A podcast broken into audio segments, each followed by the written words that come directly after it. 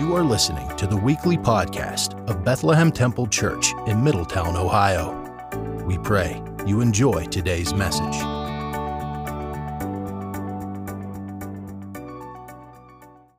We thank and praise God for those of you who are here in person today, and we thank God for those of you who have joined us online. We are Bethlehem Temple, First Pentecostal Church, located at 1219 Young Street in the city of Middletown, Ohio.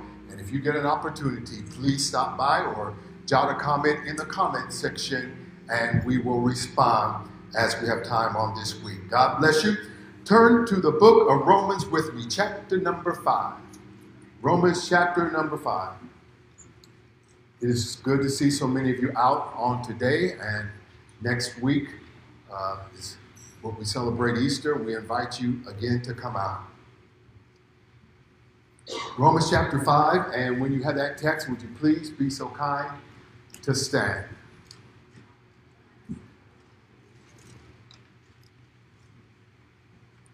I'm going to read in your hearing verse number 6 down through verse number 10. Romans chapter 5, verses 6 through 10. And I will call out the verses as I get to them. Romans chapter number 5, starting at verse number 6. If you haven't, say, I haven't. For when we were without strength in due time, Christ died for the ungodly. Verse 7. For scarcely for a righteous man will one die, and perhaps even for a good man some will even dare to die. Verse 8.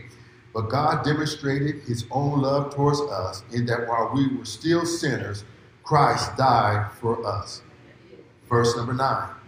Much more then, having now been justified by his blood, we shall be saved from wrath through him. Verse 10. For if when we were enemies, we were reconciled to God through the death of his son, much more having been reconciled, we shall be saved by his life. This morning, I would like for you to look at verse number nine. I'm not going to preach this particular text, but I'm going to draw a thought from it, and uh, we pray that God will bless this thought. Look at verse number nine. Much more than having been now justified by his blood. Think upon the subject because of the blood. Because of the blood. And can I just be honest with y'all for a moment? I, I wrestle with this subject because I said, folk don't want to talk about the blood no more. I said, Lord, let, let me talk about the significance of the week and all the kind of stuff. And, and I said, there ain't a whole lot you can say about the blood that's going to trend right on social media. And God just kind of let me know who, who you preaching for. No, he's talking to me. He wasn't talking to y'all. He's talking to me. So I realize it's not a popularity contest. It's not how many likes. We've got to stay with the word. So because of the blood. Father, in the name of Jesus, we thank you, Lord God, for this day. We thank you, Lord God, for this opportunity that you've given us to come. We ask you to bless this time we have together. Now let not one word drop, Lord God, on shallow ground, but let it grow and be productive. And let the words of my mouth and the meditations of my heart be acceptable in thy sight. O Lord, my strength and my redeemer. And all God's people say, Amen. Amen. Tell your neighbors, because of the blood. Because of the blood. This particular week on our calendar, we call it Passion Week, and it is the most sacred week on the Jewish and the Christian calendar. This week started off with Palm Sunday, as you've seen, and we was waving the palms as Jesus made his triumphant, uh, triumphant entry into Jerusalem. But it ended with Jesus being crucified on the cross, shedding his blood for you and I. As we go into this week, and with all the things that we have going, the significance of this week is not the Easter Bunny. The significance of the week is not all the Easter egg hunts that is going to be going on around the community. The significance of the week is not whether you can get your child a new outfit so they can say their speech next week, and all that is not bad within itself. But the significance of the week that Jesus died on the cross for you and I. And I'm going to take my time here because I want to make sure I'm clear. The cross is significant, but what's more significant is the Christ of the cross. Get it, get it, get it, get it. Because if it was just a cross, there was two thieves on both sides. But what makes the cross unique, what makes the cross something that we can come and praise God for, was the person who made the sacrifice on the cross. I, am talking about the man in the middle. I know Michael said the man in the mirror. I'm talking about the man in the middle because of the sacrifice he made and shed his blood. And, and somebody said, well, he spilled his blood. No, he shed his blood. When you spill something, you do it by accident. But he shed his blood for you and I. The Bible tells us in St. John 1934, but one of the soldiers with the spear pierced his side and came there out blood and water. And some of you that are my age and my generation remember the times that in our praise and testimony service, somebody will start a song, Have you been washed in the blood? Have you been washed in the cleansing blood of the Lamb? Is your garment spotless? Is it white as snow? Have, are you washed in the blood of the Lamb? We would sing songs like, What can wash away my sins? Nothing but the blood of Jesus. What can make me whole again? Nothing but the blood of Jesus. Then somebody would break out and say, There's power, power, wondrous working power in the blood of the Lamb. And we're living in a day and time where the message of the church is changing. It's changing from the blood songs and the blood worship. And uh, some people look at it as a slaughterhouse religion and now, even in some commentaries and in some translations of the Bible, they have even taken the word blood out and they substituted it by death. But see, you can die by suffocation, you can die by starvation, but it takes the blood to bring about salvation. For Leviticus says, without the shedding of blood, there is no remission of sin. So suffocation wouldn't have done it. Starvation could not have done it. He would have had to shed his blood for you and I. Think about it in the last 20 years, we don't hear many blood songs hitting the top charts, even in the Christian circles. We now about praise and worship, but you can't praise and worship if you don't know what he did. Back on this week that we're celebrating. The blood is important, so important that it's mentioned many, many times. Somebody said 700 times. I didn't count, but that's what they said. David refers to it as incorruptible blood. Peter said it's precious blood. John said it's overcoming blood. And again, many of us remember when the devil would fight us, we didn't run, we didn't hide, we didn't turn on the television, we didn't read a self help book. We used to say, The blood is against you. Any of y'all remember those times? When the devil would fight your mind, we said, The blood is against you. When we didn't know where our children was, we said, I plead the blood over my children, over my family, over my household. I, I don't know what they're into, but I, I plead because we understood there was power in the blood. And we knew Satan could not come through the blood of Jesus Christ. And we would plead the blood. And there was times we used to hear, I used to hear my father on his breath, I plead the blood. I didn't know what he was pleading on, but I plead the blood. And we have lost that in this generation because we try and self-help we're trying a motivational speeches. We're trying a gospel that don't have no power because it has neglected the cross.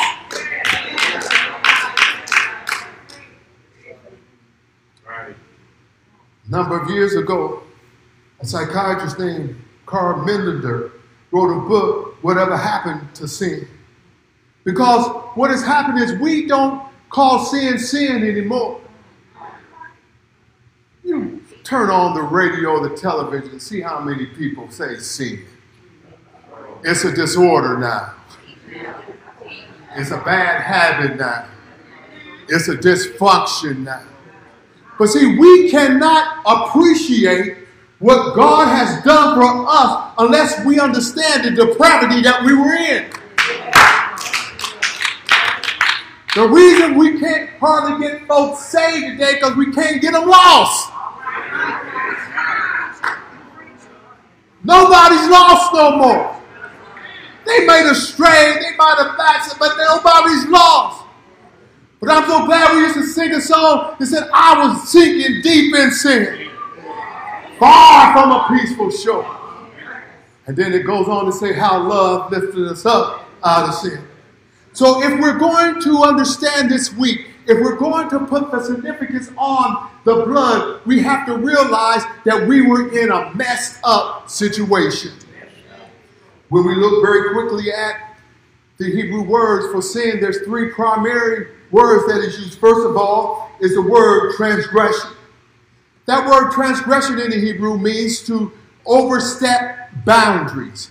God has established boundaries not to keep you in, not to kill your joy, but so that you can live the fullness of life. But see, it's just like in a, a, football or a sporting analogy. There are boundaries, there are out of bounds. And all of a sudden, when you go out of bounds, you are disqualified now to participate in the game.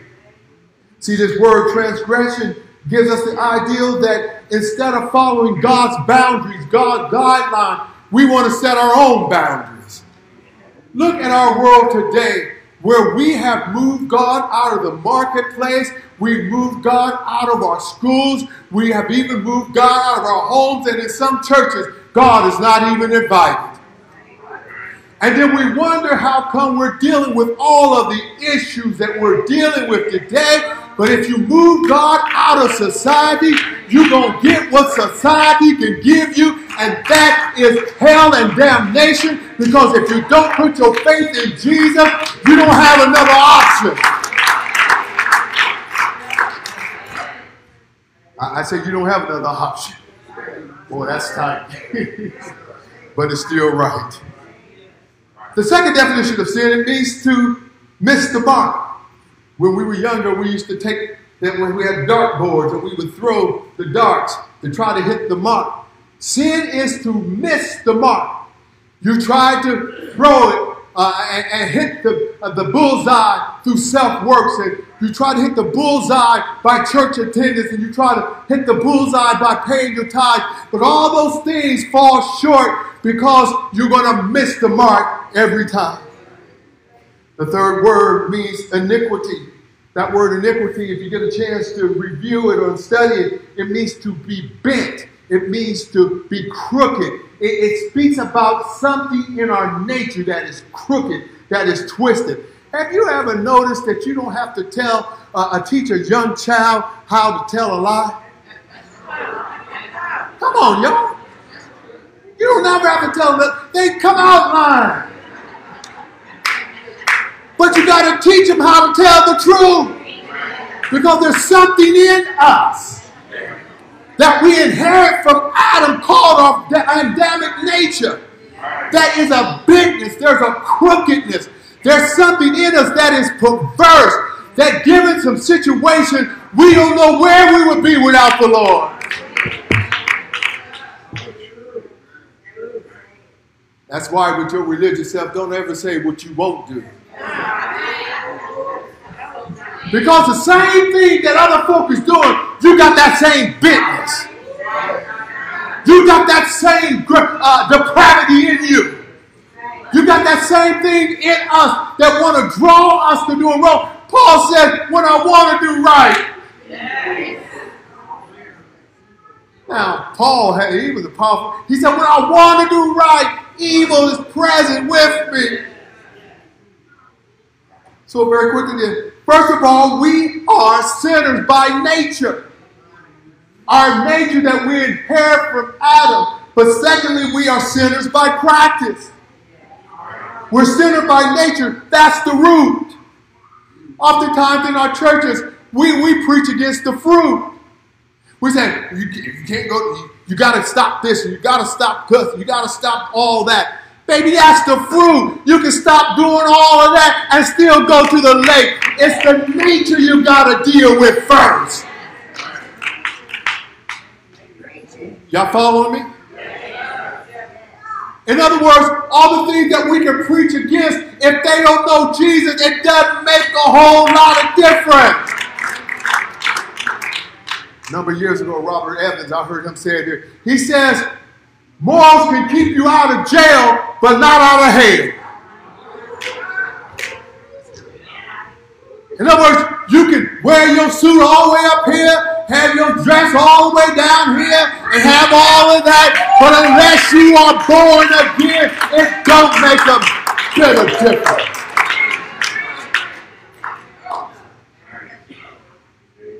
And so reformation then is not enough.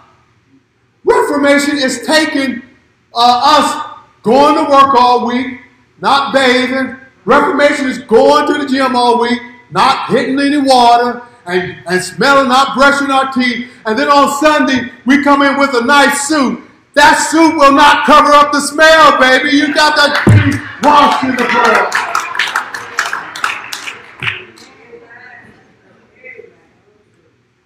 So therefore, the change that the blood brings about, it comes from the inside out, not the outside in. You can make all the changes, all the resolutions, all I'm going to stop doing this and I'm going to stop that, but it's the blood that gives you strength from day to day.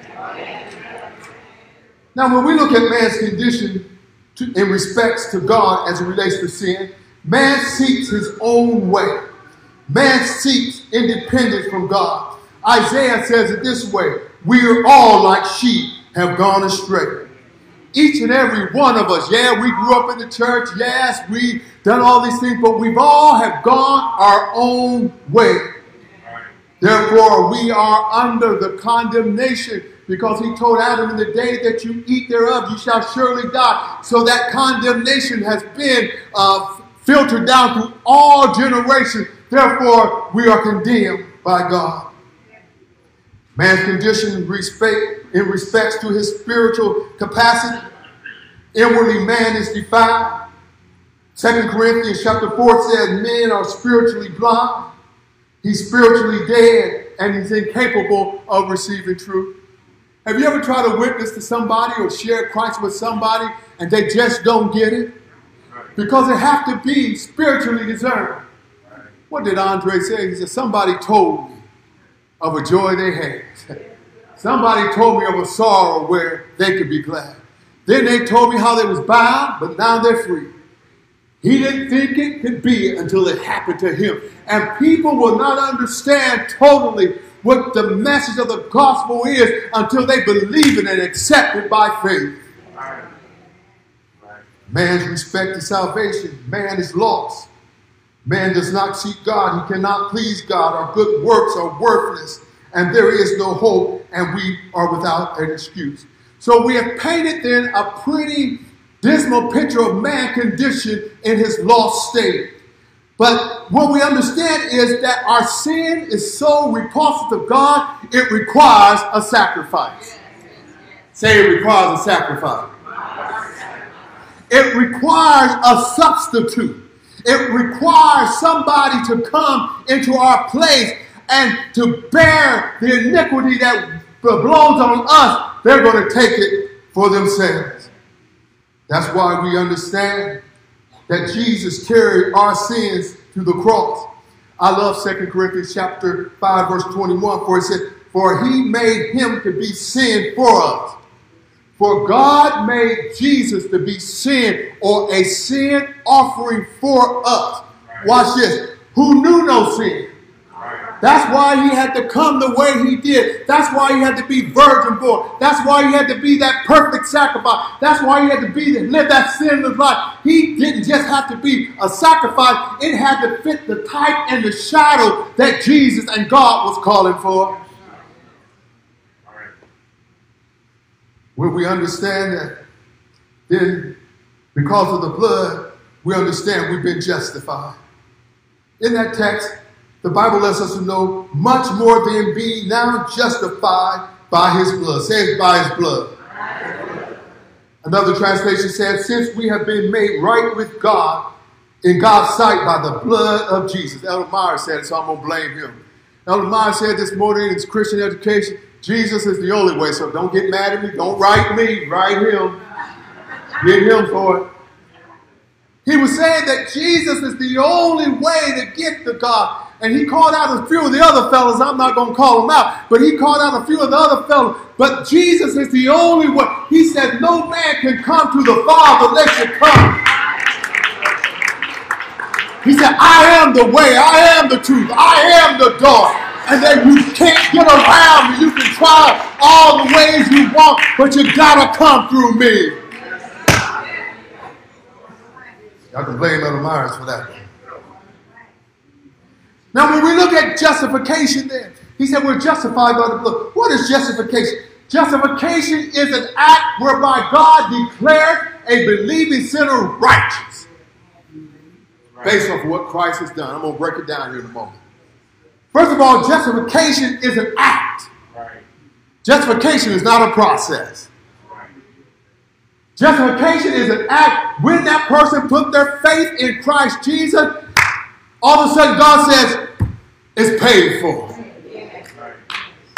Where we get hung up is sanctification. Justification is an act. Boom. Sanctification is a process. Sanctification is justification. You no more justified now. I'm no, let me say it this way. I'm no more justified now than I was 43 years ago when I put my faith in him and was baptized. I'm no more justified now than I was then. Because it's a one-time act. But now in sanctification, I walk with him every day. I see stuff coming off of me every day. And there I say every day with Jesus gets sweeter than the day before. So one is an act, the other is a process. And so what the devil does to us, he get us caught up in our state. Because you said I'm struggling. In our state, I just blew it. In our state, you don't know where I was last night. That's your sanctification. But your justification is your position, not your condition. Your position is I'm saved by his power divine. Right now is sweet. And my joy is complete because I'm saved. Yes, I might be struggling. Yes, I might be tripping over barriers. Yes, I might have heartaches and pain. But that's my condition. My position is I'm still saved. I'm saved. I'm saved. I'm saved. Now you are the sons of God. Now you have an inheritance. I have eternal life right now.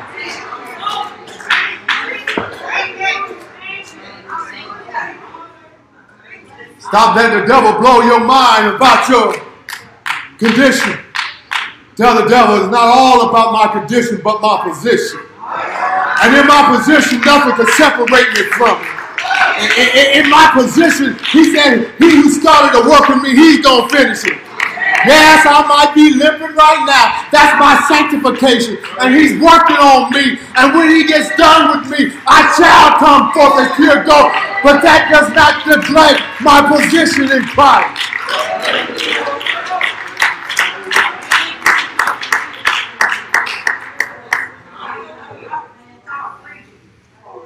So justification is an act, not a process. Next is justification is God declares us not guilty. Now, he don't make us not guilty.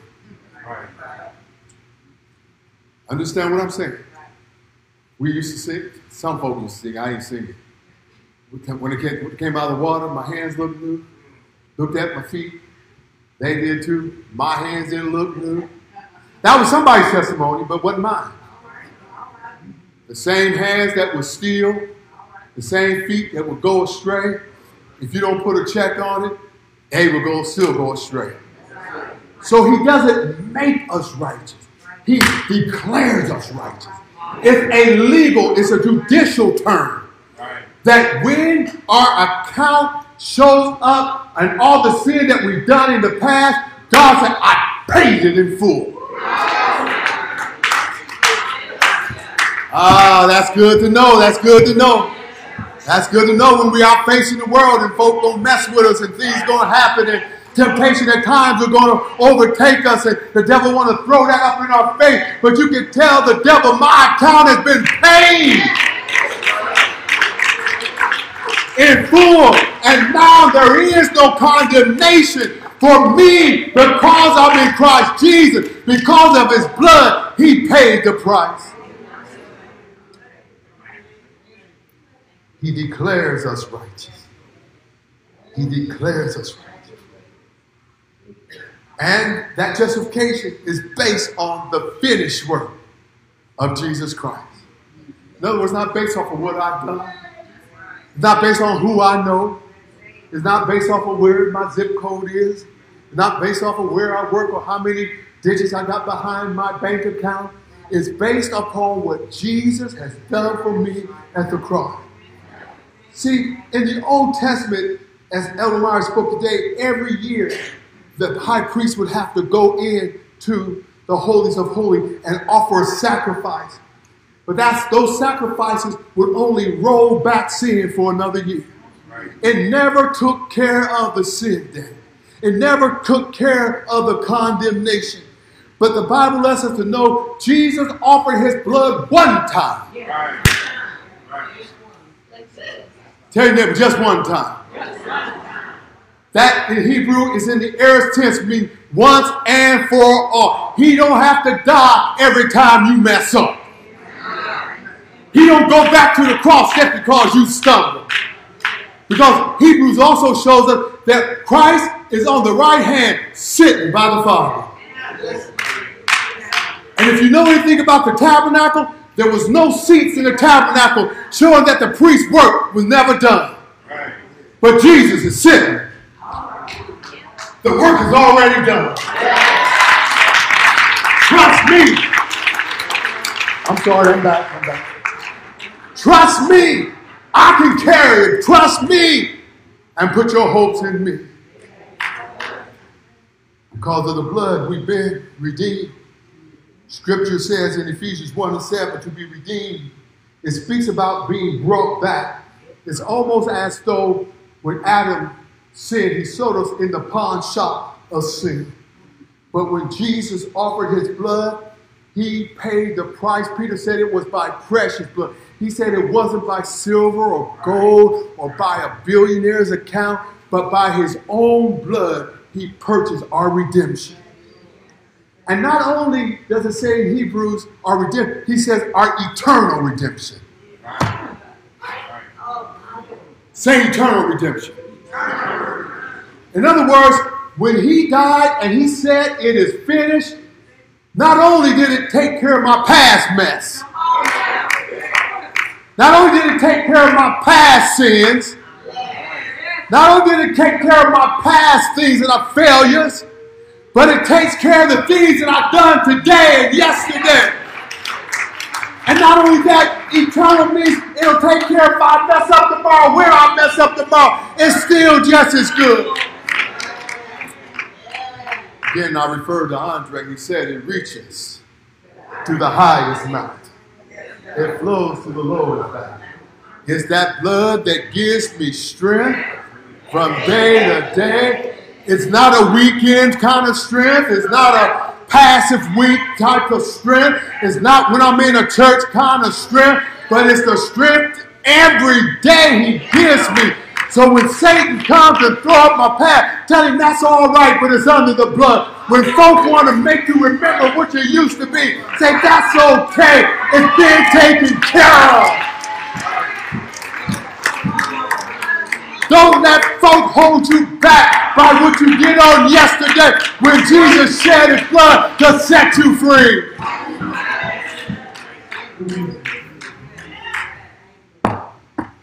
Jesus was willing to pay the price to get us out of the slave market.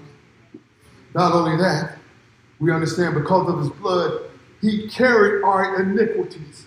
Isaiah says it like this, but he was wounded for my transgression and bruised for my iniquity. And the chastisement of our peace was upon him. In other words, he died when I should have died. He hung up when I should have been hung up. He went to the cross to purchase my salvation. And how many's glad about it today? Because of the blood, we are made, we're able to draw nigh to God again in the Old Testament. They were only able to go in there and they went in there being fearful that they would die. But Hebrews tell us that now we can come boldly. Now, again, don't let me hurt your feelings. Some of y'all religious folk, y'all, when y'all go down to pray, Lord, I, am asking you to help me because I, I went to church Sunday. I, am asking you to, to, help me because there's 52 Sundays in, in a year and I've been there 54. Lord, I've been praying all night long. You got to help me.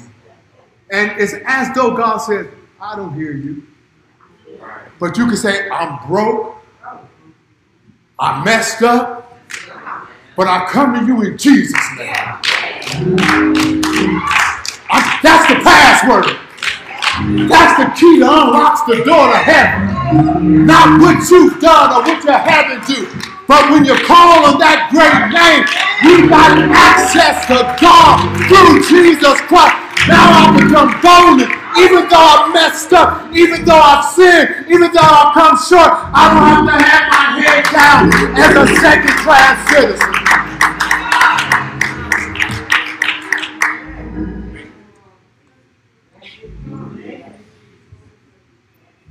Because of his blood, cleanses us. He tells us in First John that if we confess our sins, he is faithful and righteous, forgive us of our sins, and cleanse us of all unrighteousness.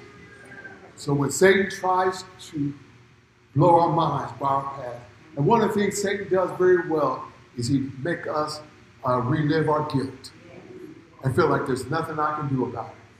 People might know it publicly, but God says, I got it covered. God said, don't even worry about it. it it's as though God said, what sin? And it's not that he forgets it in the sense that he absent-minded, he's getting old like myself, can't remember sometimes. I remember, I'm going to divert here a moment. I, I was out coming out of Kroger's one time. I think one of the sisters here, I'm not call the name. I was out in the car, beeping my horn. I lost my car. I was trying to find my car. and, and, and we are prone to forget. But God don't forget in the absolute sense that we forget. When he said he forget our sins or forgive, he said, I don't bring them into the account or I don't, I choose not to remember or hold them against you any longer. He says if you confess, he is faithful. But not only that, his peace or his blood brings peace with God. Now we've got access to God. And not only that, because of his blood, we have his protection. Remember the night that the death angel was going through Egypt, killing everybody, the firstborn. And through the word of God through Moses says, sprinkle the blood on the door lintels. And he says, when I see the blood, not when I see your works, not when I see your degrees, not when I look at your bank account. Not when I look at your family history. Not when I look at the color of your skin.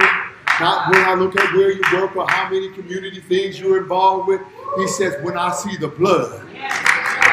In other words, get under the blood and you're protected. Get under the blood and you'll be preserved. Get under the blood of Jesus. And he said, when I see the blood, what am I going to do? I'm going to pass over you. In other words, I'm going to skip over your house.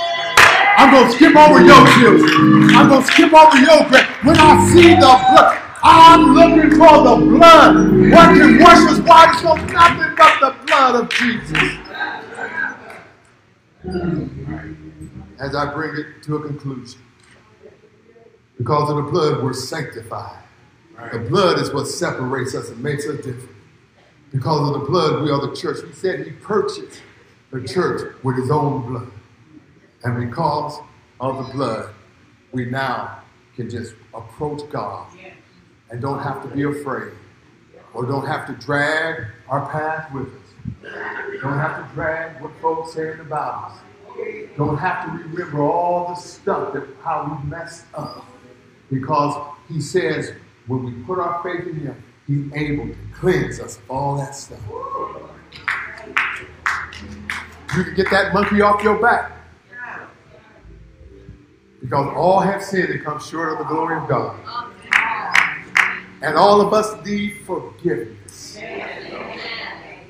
And I'm so glad we have a Savior that went to the cross to die for you and I. How many glad about today? I'm not done, but I'm going to stop. Because it's important as we go through this week that we don't put the emphasis on the wrong thing, that we, that, that we focus on the wrong thing and don't make it about a whole lot of stuff that don't make a whole lot of difference. But Jesus says, if I, if I be lifted up from the earth, what did he say? I'll draw. Somebody said, let's sing a song. That ain't what he talking about. I don't, go ahead and sing the song. He talking about the cross. And he said, if I be lifted up from the earth, talking about his death, he said, I'll draw the white man, I'll draw the black man, I'll draw the whoremonger, I'll draw the prostitute, I'll draw the self-righteous. I won't draw to a denomination, I won't draw to a particular church, but I'll draw to me. So today we are offering you an opportunity to meet the man in the middle. The man in the middle, his name is Jesus. If this is you today, we're going to start our altar call and we're going to ask our altar ministries if they would come and the praise team would come and help us out. It'd be greatly appreciated.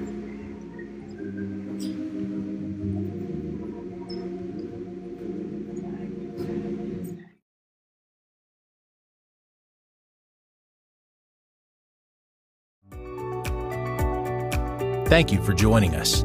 Please like our podcast and leave us a five star review. God bless and have an amazing week.